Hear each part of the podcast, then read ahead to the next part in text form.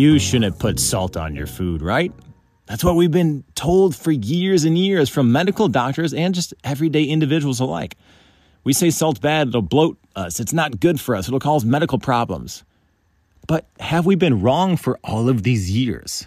Today, I have the godfather of salt. Not quite sure that's his actual nickname, but I just gave it to you, James. Dr. James DiNicolantonio. He's the author of The Salt Fix, where he's really breaking the common thought of why we actually need sodium and chloride in our bodies to help fuel our bodies. He's also the author of The Longevity Solution, The Immunity Fix, and The Mineral Fix.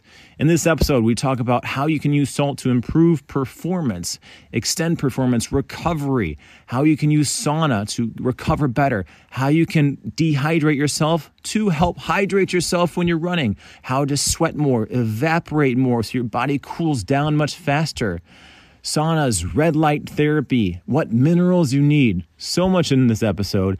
I truly appreciate Dr. James for coming on, and I appreciate you for listening to the podcast. Please make sure you subscribe to the podcast if you haven't already subscribed. Fad or Future Podcast. Make sure you follow me on Instagram at Joey Thurman Fit and all social media channels. Leave a review for the podcast, share with your friends, and I truly appreciate all of you. And remember, don't be a fatty, F A D D Y. Be a part of the future. Here's my conversation with Dr. James. Salt, do we need it? Minerals, super fuel, all sorts of stuff. I got Dr. James DiNicolantonio in front of me, and man, he's now he also has a, a brand new puppy dog. So as much as people love love puppies, we're not going to sit and talk about that. But Doc, you, you are you are all over the place. As I was just saying in the pre-interview, you're you're the author of multiple books, including the the Salt Fix, the Immunity Fix, Longevity Solution. I mean, you've got you've got a, a bunch of books, and they're all very tangible information and things that are kind of flying in the face of what we normally hear uh, in the in the in the health industry. And I just want to say thank you for coming on. I appreciate it. Yeah, thanks for having me. Excited to be here.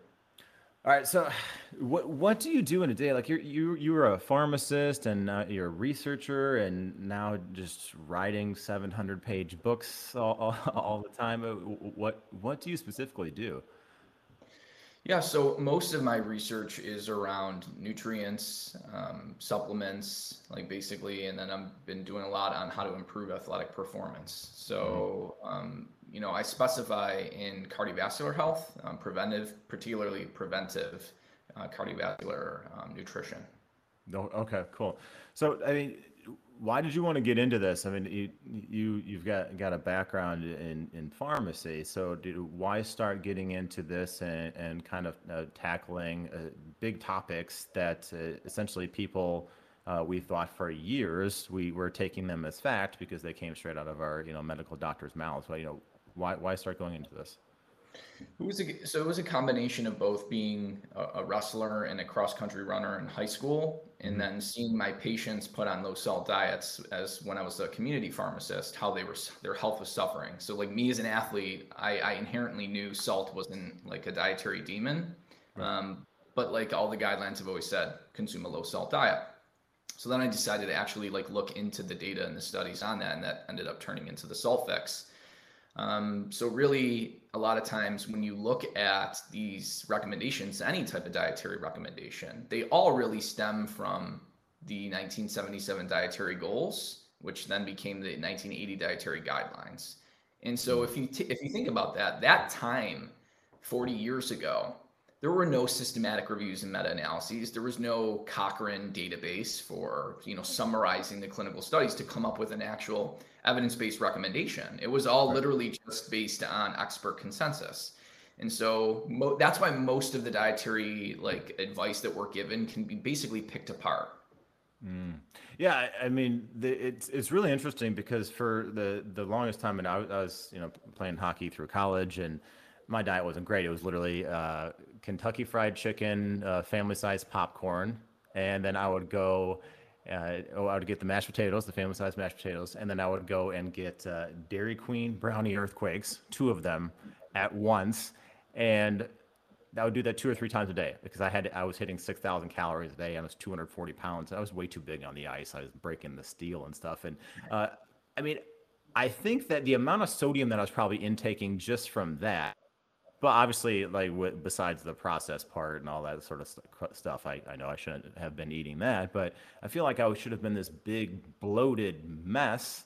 But I was working out. I was on the ice a couple hours a day, and then I was working out, and I actually felt relatively good. I know it would have felt a lot better if I ate a lot cleaner than that. I'm not recommending that diet by any means. It was horrible, um, but like yeah, my, my body was feeling good. So I, I just think that a lot of people uh, do demonize salt. And, and why are we still doing this? Even now, you've got all of this research out, uh, and, and, people, like, you know, that even even my you know father-in-law, he he's been told it's like, oh, you, you got to watch that sodium intake, and you got to you know do that. I'm like, how about taking some electrolytes or whatever, or you, you, you for an hour and a half and sweat in the summer. Like, man, like take some electrolytes or have, and he's like, no, I can't. My doctor doesn't recommend that. So why is it so hard for us to believe that we actually need salt? And when, when you say salt, what are you referring to specifically? Yeah, when we're so when you and I are talking about salt, we're talking about sodium and chloride combined. Um, so salt is made up of two essential minerals, and you you already hit the nail on the head for why most people demonize salt, and that's because their doctor demonizes salt, mm-hmm. and that's because doctors typically only get four hours of nutrition education during their entire training.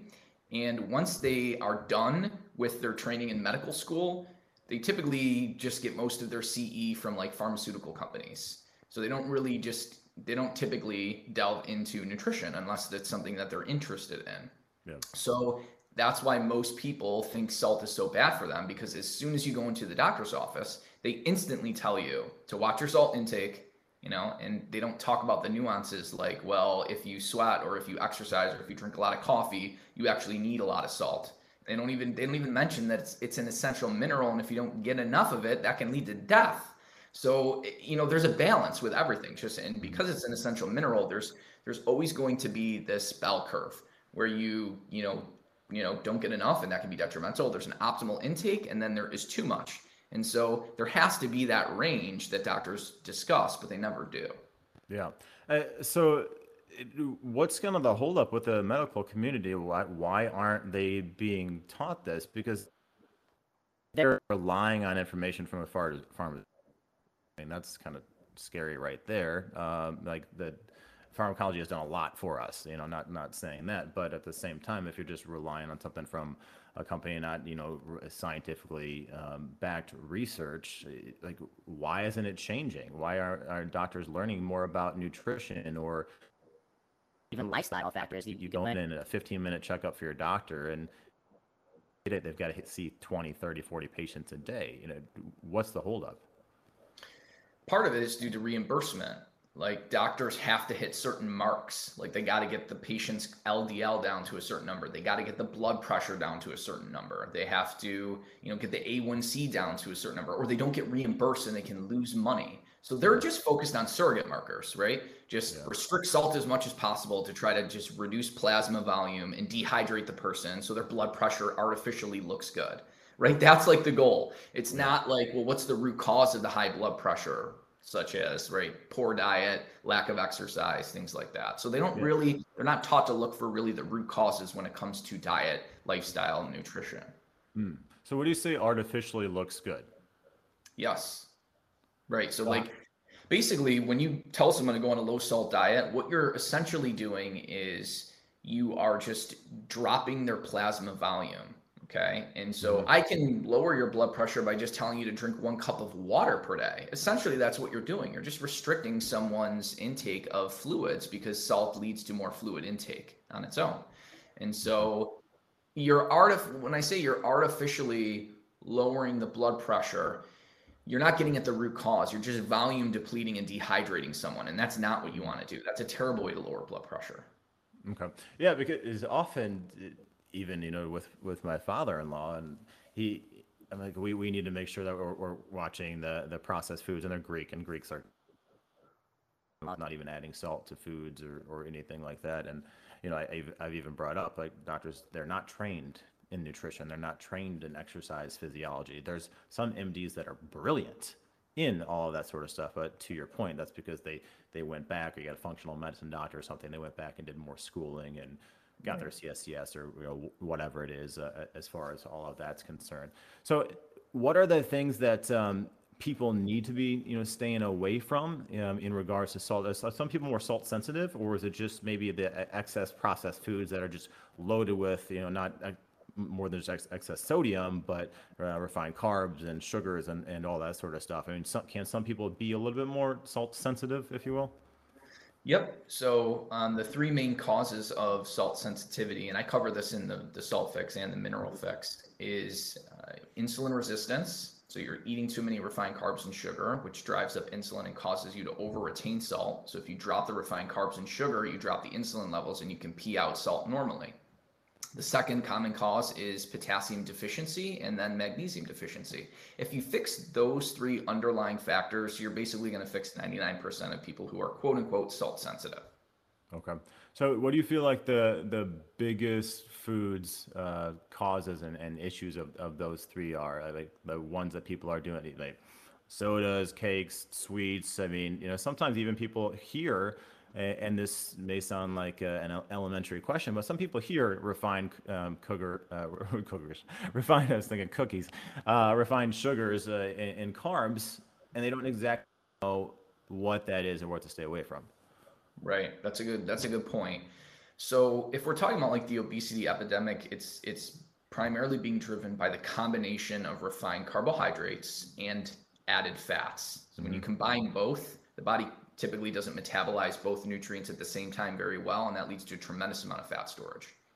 Okay. When we're talking about refined carbohydrates, even most whole grains are actually highly refined because prior to the late 1800s, you had grains just stone ground or hand pounded. But then they invented the steel roller mill, which basically pulverized the grain into such a fine powder that it dramatically increases blood glucose spikes and then actually can lead to hypoglycemic events. So they've they've done comparison studies where you'll look at like a whole grain ran through a steel roller mill versus a stone ground grain.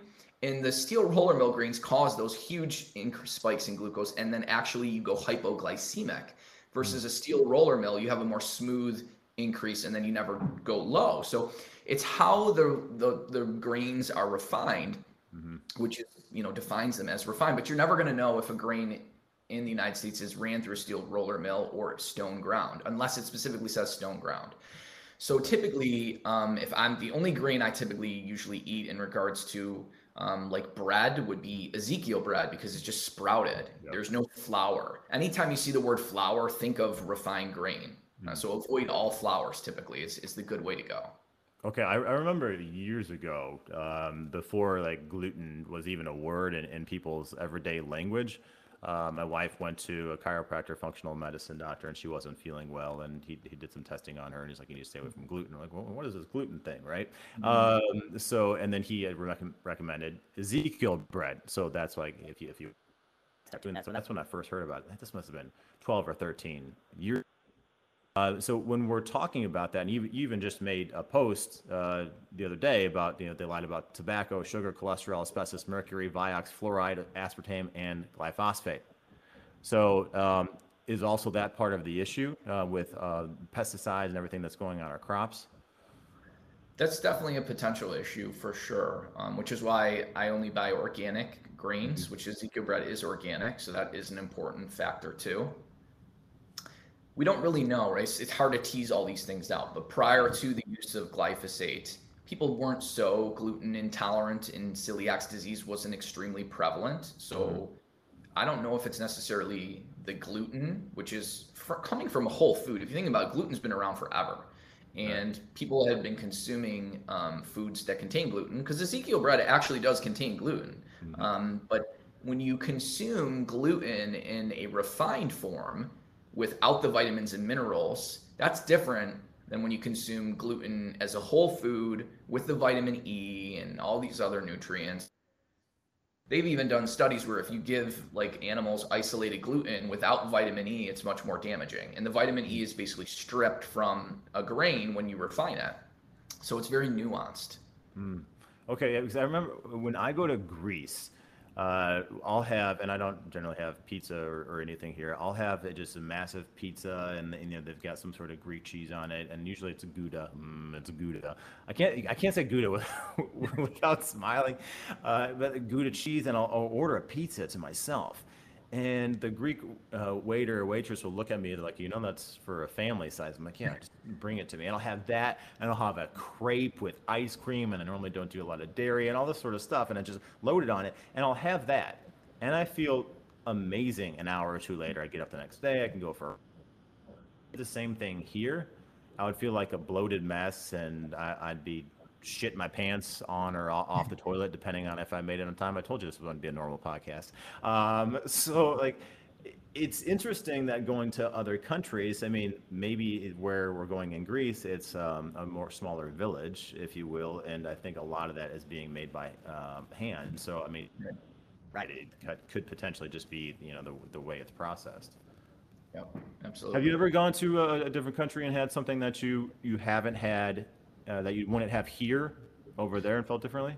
So I haven't, I have not gone to like Italy or France, but I've talked to a lot of people who have, and they say uh-huh. the exact same thing as what you're saying. Like the the bread there, or the pizza there, or the pasta there yeah. doesn't upset their stomach.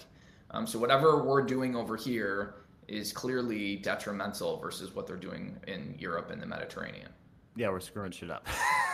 For sure. That's fine. What's your favorite salty food? I, I, I want to ask this question.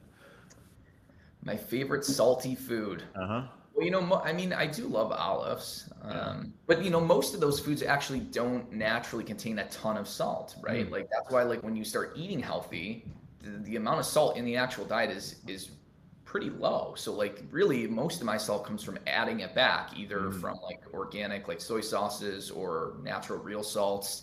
Um, because again, the real food, we're not we're not consuming the whole animal anymore. Like yeah people think like, oh, let's just eat nose to tail.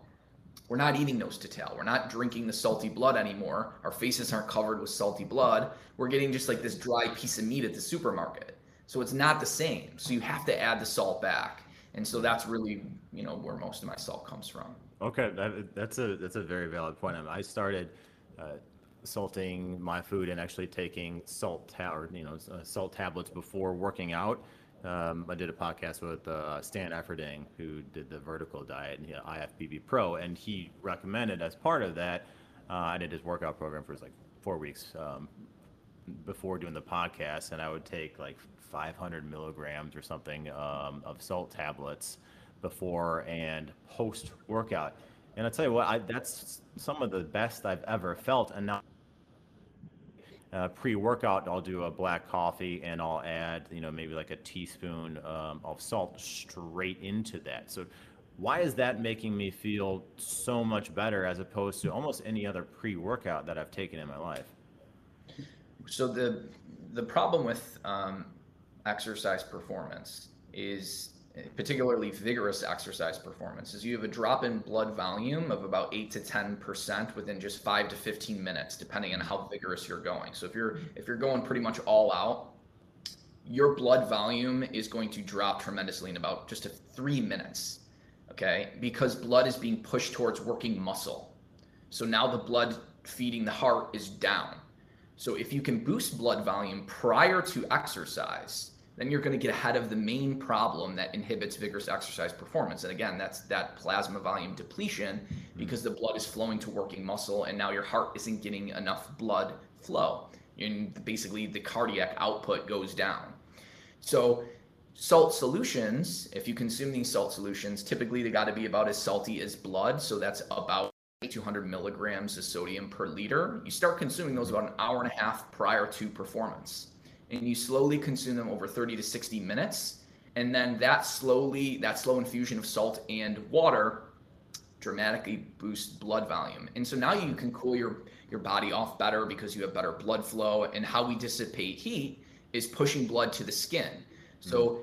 as you start working out longer and longer your core body temperature starts going up and up and now blood isn't just being pushed to a working muscle it's got to go dissipate so now you have blood being basically shunted to do to two different places, and the heart's like, what the heck? All my blood volume is down now, and that dramatically increases oxygen demand on the heart. Heart rate goes up, And if you don't have enough blood volume and water to cool the body off, um, the increase in core body temperature dramatically rises. So the clinical studies that give salt preloads with water have shown in the heat, if you vigorously exercise, you can go over 20 minutes longer. So people who are vigorously exercising on a like a treadmill or, or cycling, they typically stop at about 40 minutes. But if you give them a salt solution, they can go over 60 minutes. Wow. So that's tremendously uh, beneficial. And if you look at any other pre-supplement like beta alanine or beetroot juice, that only gives you about one minute longer of exercise. We're talking about 20 minutes longer wow. with salt and water. So it's the best pre workout you could ever do. And that's the reason why. Okay, so what would that look like? Uh, as you said, 3,200 milligrams in, in water, and doing it slowly obviously makes a lot of yep. sense for uh, absorption and, and not to get a, a large spike there. So, it, is that a tablespoon, a couple tablespoons, if somebody was to just eat your average salt? So that's about a teaspoon and a half Okay. In about a, in about a liter of fluid. Okay. Yeah. And then during the workout, uh, is it beneficial to have a little bit of salt in, in your water or whatever beverage you're having during the workout as well? So, if we're talking about like acutely boosting performance, mm-hmm. then doing the preload prior is the way to go because when you vigorously exercise, gastric emptying is reduced. So you don't really want to consume a lot of fluid during vigorous exercise because it'll sit in the stomach, you'll bloat, and it can reduce performance. Okay. So it, it's about really getting the salt and the water into the blood prior, so it's not sitting in the stomach, right? But if you're talking about not acutely boosting performance, like if you're training for something down the road, what's the best way to improve performance? That's actually becoming dehydrated, acclimated because the adaptations to dehydration dramatically improve performance later on.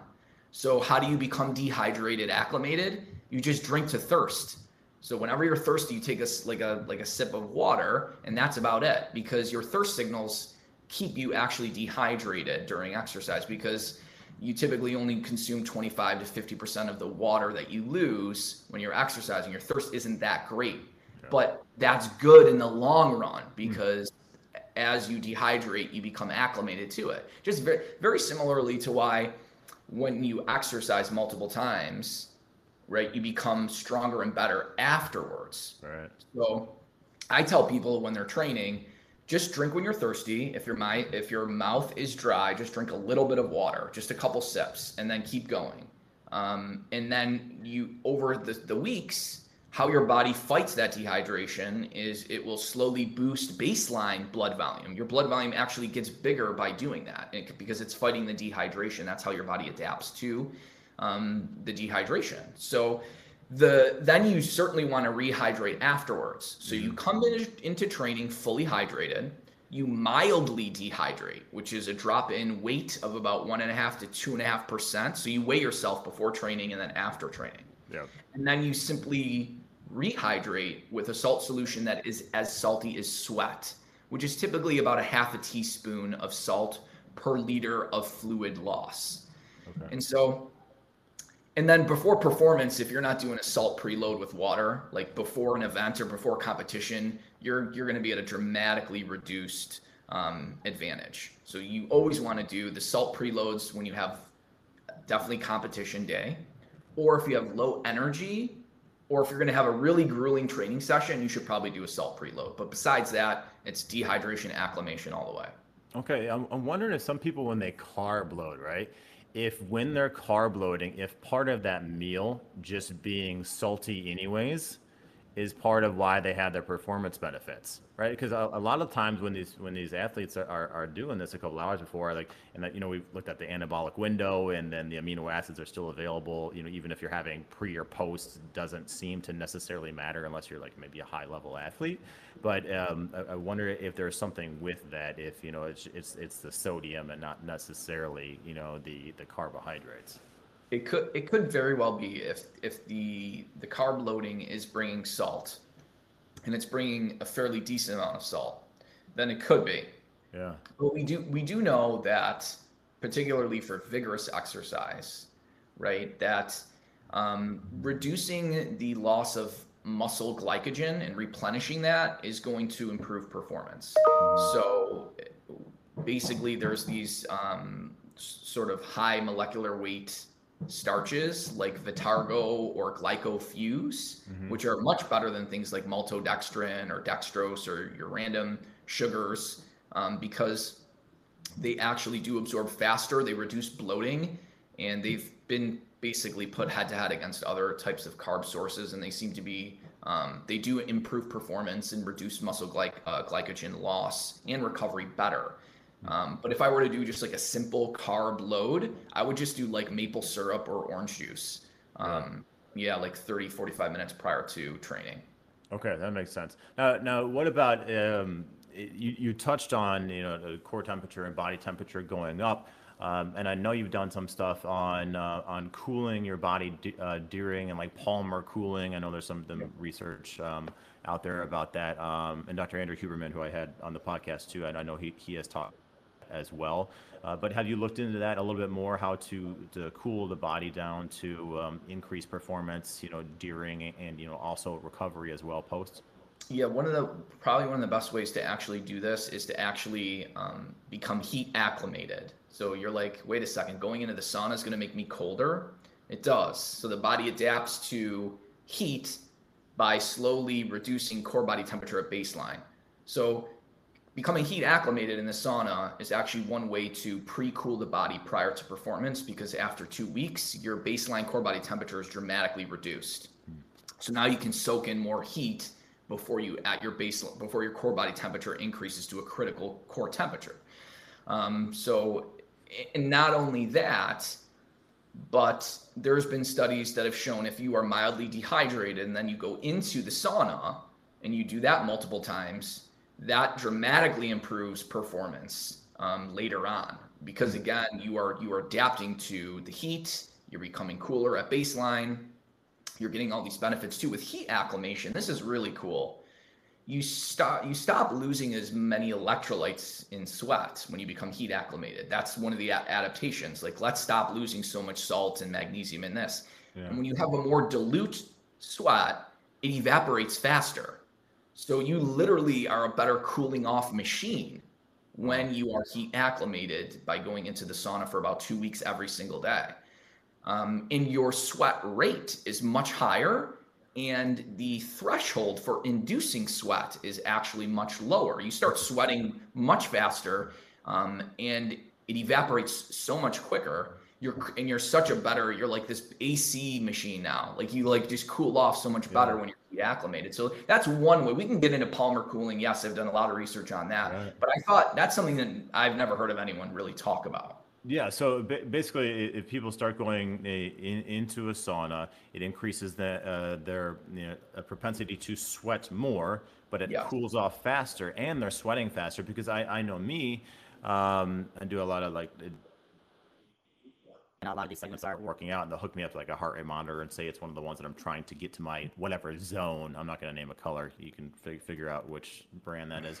Um, but they're trying to get me at that certain level, and it drives me crazy. I'm, I'm trying to get my heart rate up, and obviously, the more shape you're in, the, the harder it's going to be to get that to that level. But I'm also not sweating as fast, and that's why part of the reason why I like working out in the summer in the uh, in the Chicago heat as well. One, mainly just to get a tan. I, I don't really like cardio that much, so I just take my shirt off and get a tan. And two, I start sweating faster, and I like being able to sweat.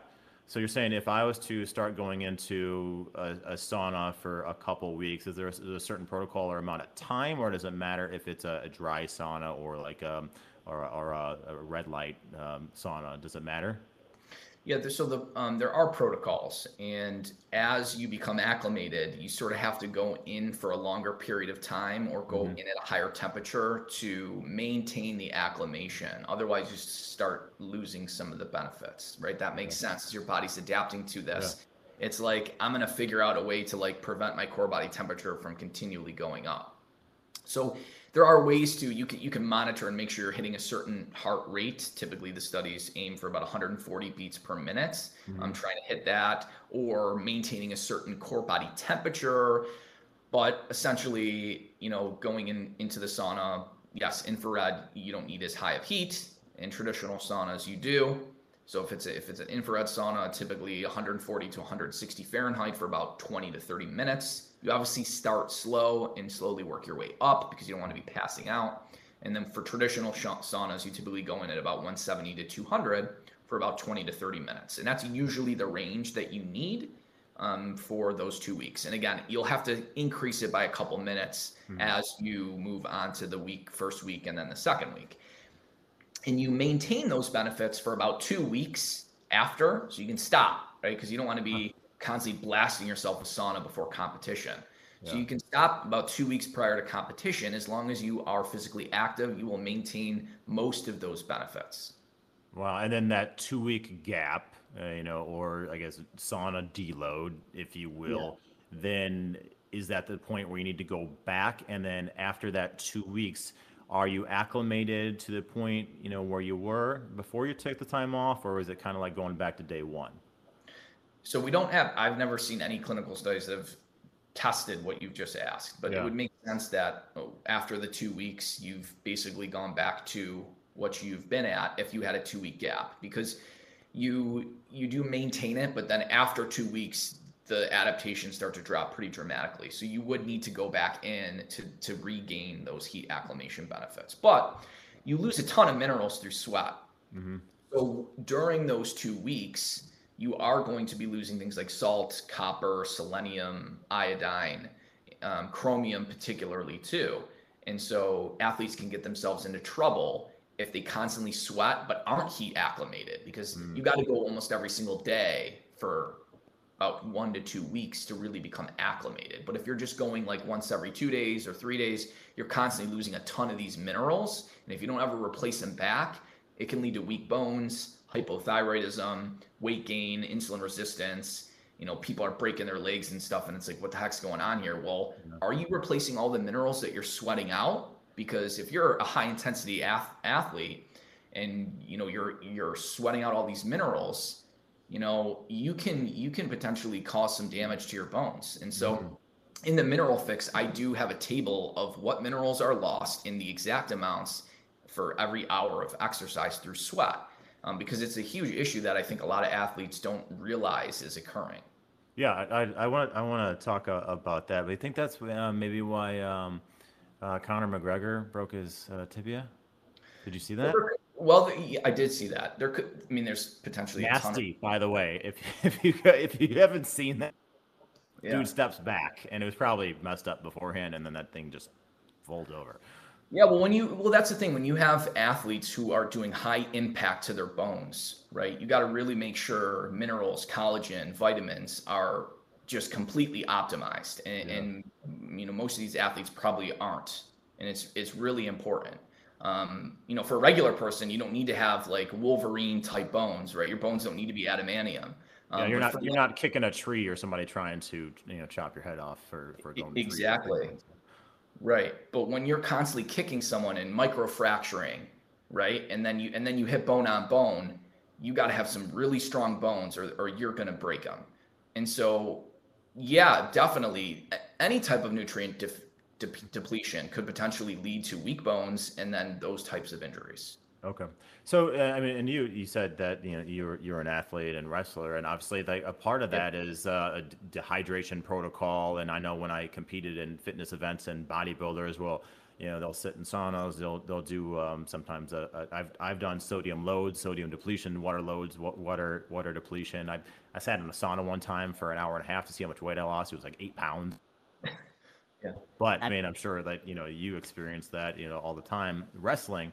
Uh, you know, so what, what are your thoughts on, on, on people doing that? If you know we've got some high level athletes that are trying to cut weight, what is your um, safest way to do that as far as you know uh, what you used to do and what you know what you would recommend now? Yeah, so I mean, if you go severe dehydration is considered usually at about five percent body weight loss. So if you mm-hmm. are losing uh, five uh, percent or more of your body weight through fluid loss, that's severe dehydration. You really you don't want to do that. You know, you shouldn't have to do that type of dehydration to get down to the weight that you want to, let's say, compete at. Right. So I'm, I'm, two, I'm 200 pounds, so it'd be like dropping 10 pounds. Yeah, of just Yeah. straight fluid. Okay. Yeah, if you drop 10 pounds, that's considered severe dehydration. And, Okay. and you definitely, you don't want to, you want to be less than that, so to speak. Um, so what's the best way to sort of lose weight would be probably a protein sparing modified fast Hmm. because that way you're not losing muscle, um, but you can dramatically cut the total amount of calories consumed. And so a lot this this is like a huge key advantage that I think a lot of athletes are forgetting. They just try to straight up fast and they're going to lose a ton of muscle by doing that. So by adding like 20 or 30 grams of protein two or three times a day and that's it. Um, if you really need to get the calories down but not lose muscle mass, protein sparing modified fast is the way to go. Okay, so that would be you know having 60 to 90 grams uh, of protein if somebody was, and obviously everybody listening, like th- this this is we're talking about athletes and dropping down. Right. I, I don't I don't Exactly. necessarily do this, um, but so that's 60 to 90 grams for a, a week or two un until they hit their in their body weight. Right, exactly. And you, and you keep the carb intake, you know, virtually, you know, very low or non-existent, so to speak. Okay. Yeah. Uh, and then when they want to reload, like say after competition, is, is there a best way to, um, you know, especially make sure, well, one, get, I want to get into the minerals too, uh, make sure that they're going to rehydrate properly. Is uh, I think a lot of athletes are, you know, going straight to, you know, a pancake house or something afterwards. Is there a proper way to do that? Yeah, there cer- there certainly is a proper way to do that because, okay, so if, if you're doing a protein sparing modified fast and you're not consuming carbs, you're going to probably lose an extra 500 milligrams of sodium um, every single day for one to two weeks. And so it, that adds up. So let's say you're at like a five gram sodium deficit. You need to just you need to get back those five grams just to get back to baseline, what your body has lost, so to speak, from that. So you so you definitely need to target salt and fluid slowly, slowly consuming that, not just crushing salt and water quickly, and then com- combining carbohydrates and protein for the refuel. Um, you know, fats are not nearly as important as carbs and protein uh, upon refuel, and so you can go really high. Like you probably want at least 300 grams of carbs for the day that on the low end probably the ideal if you're sucking weight and then you want to refuel probably ideally more around the 600 grams of carbohydrates but there's some evidence that going upwards of a thousand especially if you've really depleted your glycogen levels could be optimal Yeah, because a, a higher level athlete is going to have a, a you know um, a higher threshold to you know store Right. the, the glycogen, and that makes a lot of sense, especially if, if somebody's you know doing a fight and they're weighing in the day before, being able to to load up, trying to make them feel a lot better. So let's uh, any other performance or you know fat loss things that you found? I know you're doing a lot more research on on performance um, and anything that uh, would be beneficial for people listening. Well, there's there's two strategies to besides the heat acclimation to cool the body. One is the palmar cooling, um, which has shown that you can, if you do this correctly, basically you're cooling either the palms of your hands, you can cool the bottoms of the feet, or you can cool the face. That's what are considered glabrous skin, which has these special blood vessels to bring in cold very quickly or dissipate heat very quickly. So a lot of athletes, MMA fighters, they like cool off the back of their neck or their chest. That's the worst way to cool the body off. Right, It so the, be- the, the towel afterwards after the fight, and you got the cut man, just like written, Yeah. they're doing it. It's the wrong spot. It's the wrong spot. They for if you're an MMA fighter, you can't cool the palms, but you can cool the forehead, the cheeks, the ears, and the bottoms of the feet with ice packs. And you only have a minute between rounds, so you, so you know the more areas you cool, the additive cooling you get. The benefit of cooling in between or during competition is that you're not stiff, so to speak. But there are a lot of pre cooling protocols, if you do them correctly, that have also been shown to get ahead of the problem and dramatically improve performance. So if you don't have, if you're not in a, in a competition where you actually have the ability to cool yourself down during an event, let's say you're a marathon runner, or you don't have the ability to stop and start cooling yourself or grab a, an ice pack during an endurance event and like start passing it in between your hands you gotta you gotta pre-cool then prior to performance. But a lot of people get it wrong. They jump into a cold plunge, and that's not what you want to do um, because that shocks the blood vessels, constricts them, and actually can raise core body temperature and prevent cold from being drawn in. So you gotta you gotta you gotta go into water that is not very cold, and you slowly decrease the temperature. Um, basically, you really want to start at about 84 Fahrenheit, and you slowly decrease it, maybe down to 74 to 64. Um, that's what this that's what the pre-cooling protocols show, and you submerge yourself in water for typically anywhere from 30 to 60 minutes at those type of temperatures. And the goal is to drop baseline core body temperature by 0.3 degrees Celsius, which is about half a degree Fahrenheit. Once you do that, you've pre-cooled the body, and that's been shown to increase performance. How long before a, a competition? So, say it's somebody you know running a marathon or an endurance event or a Spartan, something like that. How long before uh, should they be doing that? They should know uh, exactly what protocol will get their core body temp down by about half a degree. So they need to test out what water temperature works best for them. Because at higher temperatures, like 84, if you just keep it at 84 Fahrenheit, it's going to probably take 60 minutes. Um, if you drop it down to 74 or 64, it might only take 30 minutes. Um, so it depends on the water temperature. And essentially, when you get, you basically want to monitor your core body temp every 10 minutes. So you, you, you get out of the water for 10 minutes, you wait a couple minutes, check the temperature, and then, it, you know, it'll probably take 20 or 30 minutes. And then once you've dropped it by about half a degree, you've pre-cooled the body. Now, we don't know exactly if this is great for, let's say, like an MMA fighter, right? Because like you got to be loose, Yeah. right? Like running isn't as uh, let's say potential damaging or E- exactly like like when you're fighting you're there's a lot of things happening with your ankles and, and hamstrings. You got to be warmed up very well. So in that type of athlete it might be best to just do like glabrous cooling. That way you're not necessarily you're cooling your core in in the organs but you're not necessarily cooling like your joints that could lead to stiffness and maybe potentially cause issues. Yeah. So the type of event also will determine the pre-cooling method, I would say.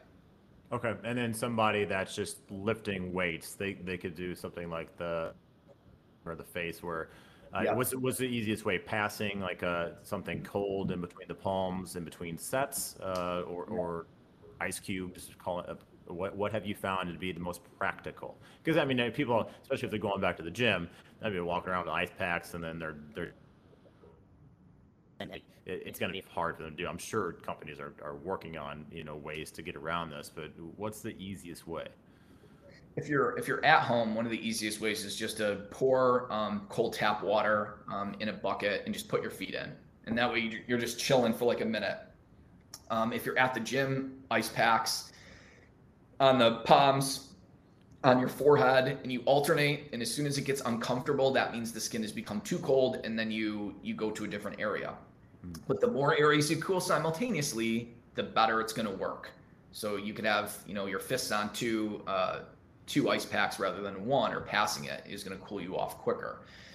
Um, and then, of course, the other strategy for improving performance is uh, inhibiting the acid that is produced in the cell. Um, and so it's called hitting peak alkalosis prior to performance dramatically improves performance as well. So that's consuming things like bicarbonate or sodium citrate and things like that. Okay, cool. Uh, you, you found anything for for fat loss? Uh, I know you're looking at a lot of performance stuff, but is there there anything that makes sense for people if they're looking to lose fat? Because I mean, when we talk about losing, you know, people losing weight, but I think the terminology should be we, we want to lose fat, right? Because like you can you can the scale can go down, uh, but that doesn't necessarily mean that you're losing you know uh, you know the tissue that that you would like to lose or the you know the the white adipose tissue.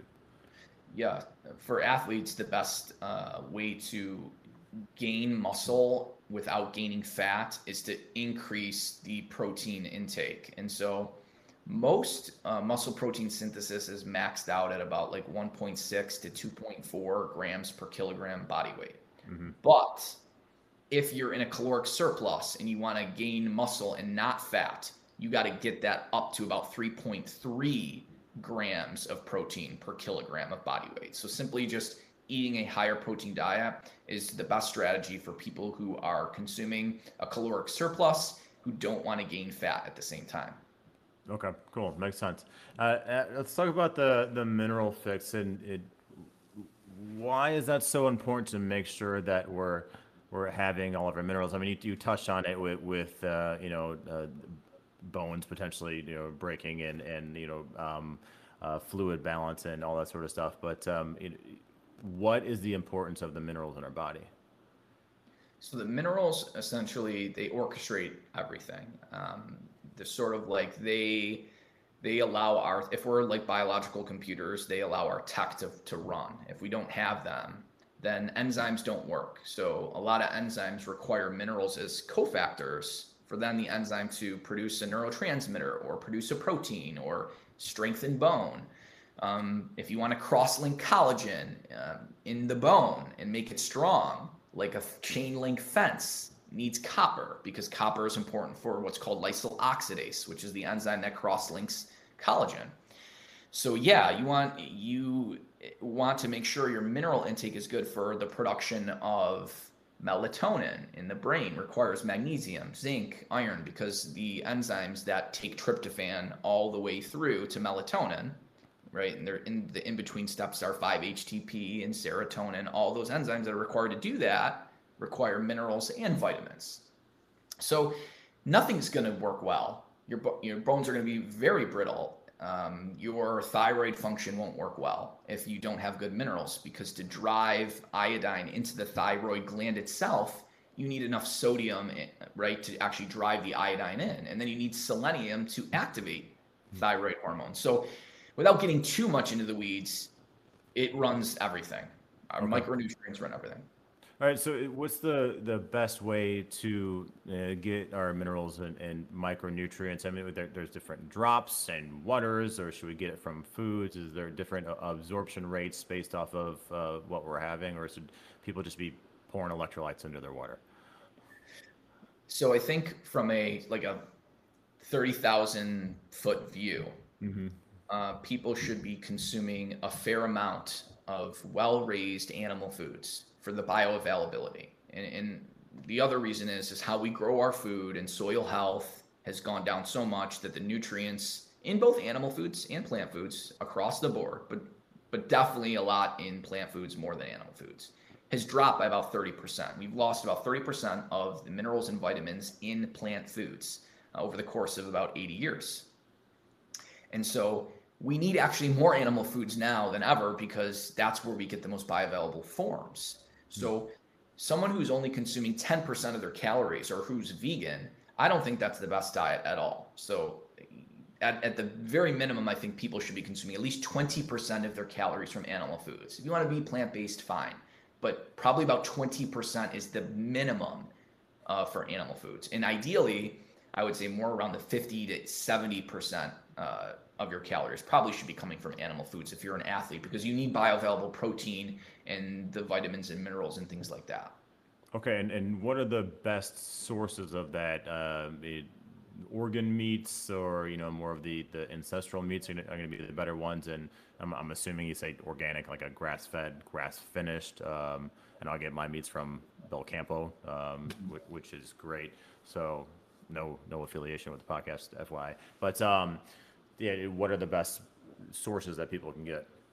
Yep, you uh, like you said, uh, 100% grass-fed, uh, pastured, uh, are for for both, um, let's say muscle meat and eggs. So I typically have about two pastured eggs per day because they provide nutrients um, that really aren't in meat. You get the vitamin D, um, vitamin A, folate.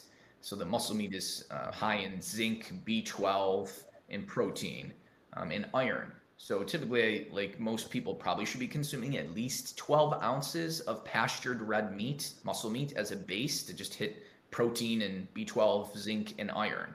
And then you build you build your diet off around that 12 ounces of pastured red meat. A couple of pastured eggs, maybe some Ezekiel bread, like two slices of Ezekiel bread for manganese, magnesium.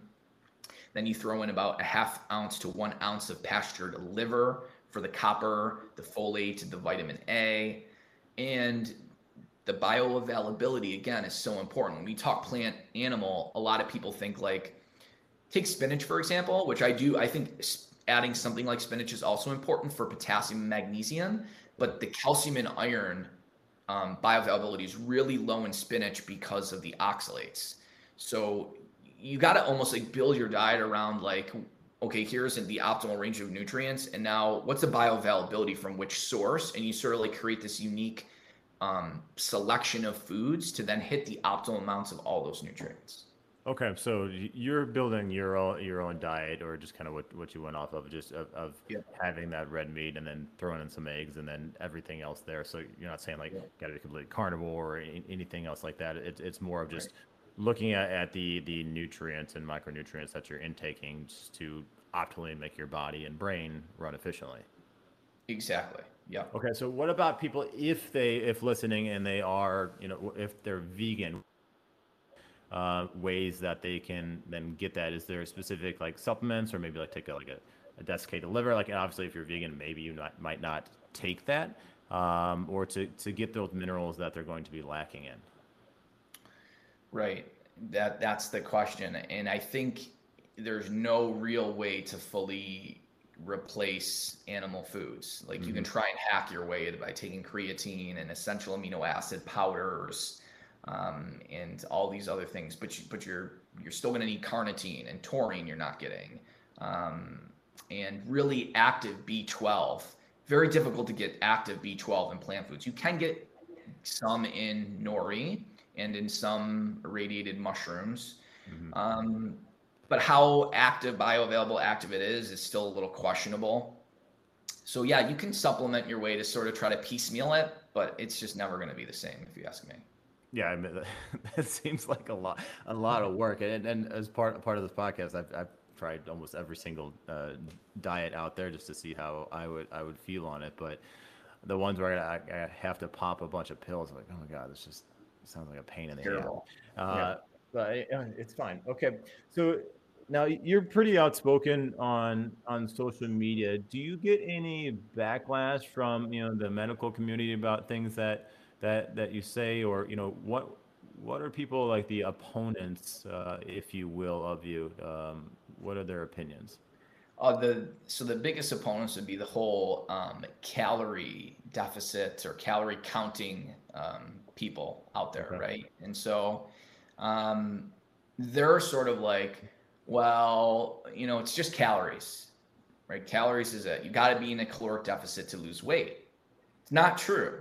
Depends on your baseline status and what caused the weight gain. If you've been eating processed junk and you've messed up your hormones and now you're 20 pounds overweight because you're insulin resistant, I can give you 3,000 calories of whole foods. You're in a caloric surplus, you will absolutely lose weight and fat. You're not in a calorie deficit. So it depends, right? And so to think that um, it's all about calories is to say that hormones don't control fat storage. Of course, hormones control fat storage. So it's it's not just calories in, calories out. And then what's interesting too is they believe calories in and calories out are independent of each other. They're not. If you restrict your calorie intake, your body isn't going to want to move as much, right? So it's not independent. You can't just tell someone eat less, exercise more, right? Because mm-hmm. your body needs a set amount of calories to function. If you restrict it, it's automatically going to decrease metabolism, decrease heart rate, decrease body temperature because it doesn't want to die, right? So it's it, they're dependent on each other. And to assume that you can just, you know, restrict calories to get out of weight loss is just I don't know, it's kind of foolish. Okay. Uh, that's that's sometimes when people when they're like looking at different macronutrient, like is an apple the same as apple juice? You know, Right. is this candy bar, you know, 800 calorie candy bar, the same thing as this, you know, salad with you know steak or whatever on it, right? Like it's it's completely different. So, it when people are looking to lose weight, uh, what are your general recommendation uh, recommendations for them as far as nutrition is concerned? Because you're right straight to you know a, a BMR, a total daily energy expenditure calculator, and, and try to figure that out and cut that down. And and you're correct. As you have less calories, your non-exercise activity thermogenesis is going to drop down, and you're just going to move less and, and burn less calories. What are uh, what are your um, you know options for people when they want to lose that weight?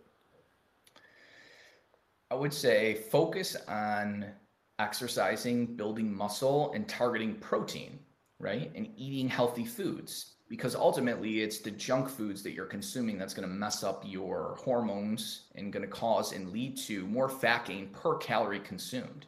So we we got to stop like demonizing calories. Like we need calories. They're good. Like we shouldn't demonize food. We should think of food like I need to eat good quality protein sources, good quality carbs to fuel my workouts and stop thinking about like constantly trying to just be in caloric restriction. Um, get your baseline metabolism up, have a high metabolism, and f- eat a lot basically to to fuel your workouts. Eat, eat a lot to lose weight.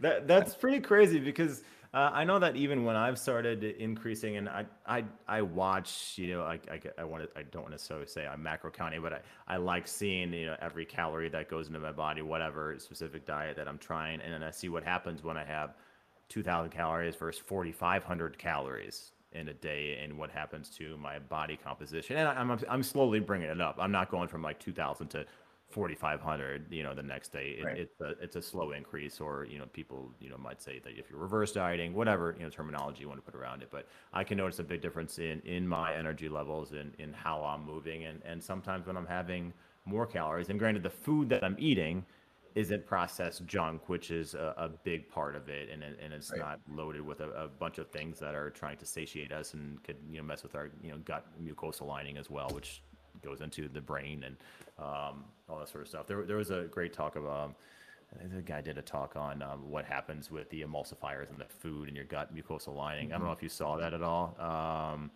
was it? It was a, it was a Harvard professor at Stanford. Uh, I can't remember. It was really, it was really good. Um, but quite interesting what happens with the food that we're intaking. So uh, you're, you're quite right on that. So where do you see the future of health going, and where do you hope it to go?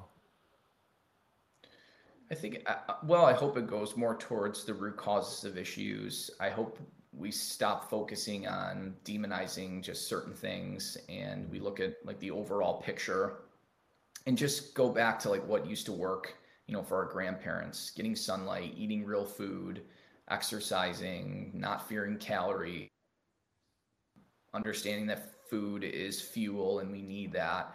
Um, and focusing more too on like optimal, what's optimal versus like what's just survivable, so to speak.